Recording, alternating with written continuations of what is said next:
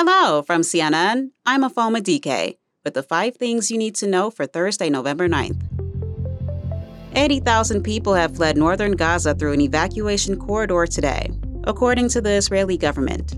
CNN cannot independently verify the evacuation totals, but the Israeli military formally agreed to a four hour daily window where they paused military operations to allow civilians to flee to southern Gaza and for humanitarian aid to come in. Here's White House official John Kirby. Well, I mean, this could help reduce civilian casualties by giving people uh, the confidence uh, and the time uh, to move out of harm's way and not find themselves in the crossfire between Hamas and the Israeli Defense Forces. Meanwhile, the war could set the Palestinian economy in Gaza and the West Bank back decades. That's according to a new analysis by a UN agency. According to the findings, key measurements including employment rates and GDP have all plunged across Gaza and the West Bank. The Justice Department says it's investigating reports of suspicious letters sent to election offices across multiple states. They include Georgia, Nevada, California, Oregon, and Washington state, with some officials saying the letters contained fentanyl. The reports come against the backdrop of election officials facing threats and harassment, first ignited by false claims of a stolen election in 2020. Voting activists and some state election chiefs say it's led some election officials to resign and retire. A federal judge in Alaska ruled that a controversial drilling project in the state can move forward. Construction is set to start this winter. The drilling will pump out of one of the fastest warming places on Earth. Climate and indigenous groups plan to appeal the ruling. Activists say the project would harm local habitats and contribute to more melting in the Arctic. The company behind the project and the federal government say their analysis shows the project wouldn't seriously damage the climate and environment. This comes ahead of the UN's annual climate summit this month.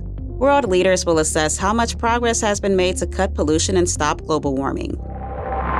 Now to new developments in former President Donald Trump's classified documents case. According to multiple people familiar with the investigation, federal prosecutors may call staff at Trump's Mar-a-Lago resort in Florida to testify against him and his two co-defendants. They include a plumber, maid, chauffeur, and a woodworker. Here's CNN's Katelyn Polantz.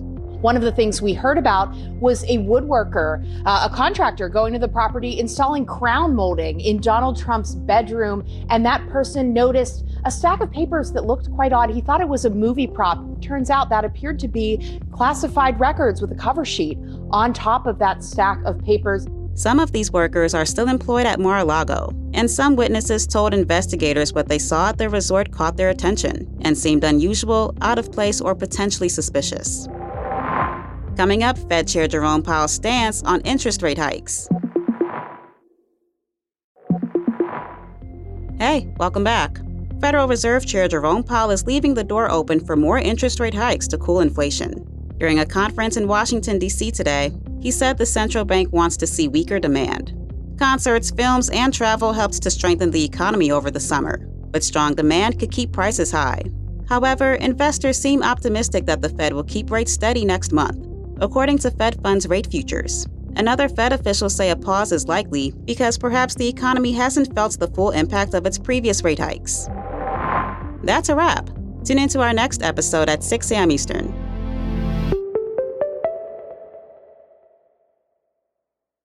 Over 37,000 companies have already made the move to NetSuite. Backed by popular demand, NetSuite has extended its one-of-a-kind flexible financing program for a few more weeks. Head to netsuite.com/briefing. netsuite.com/briefing.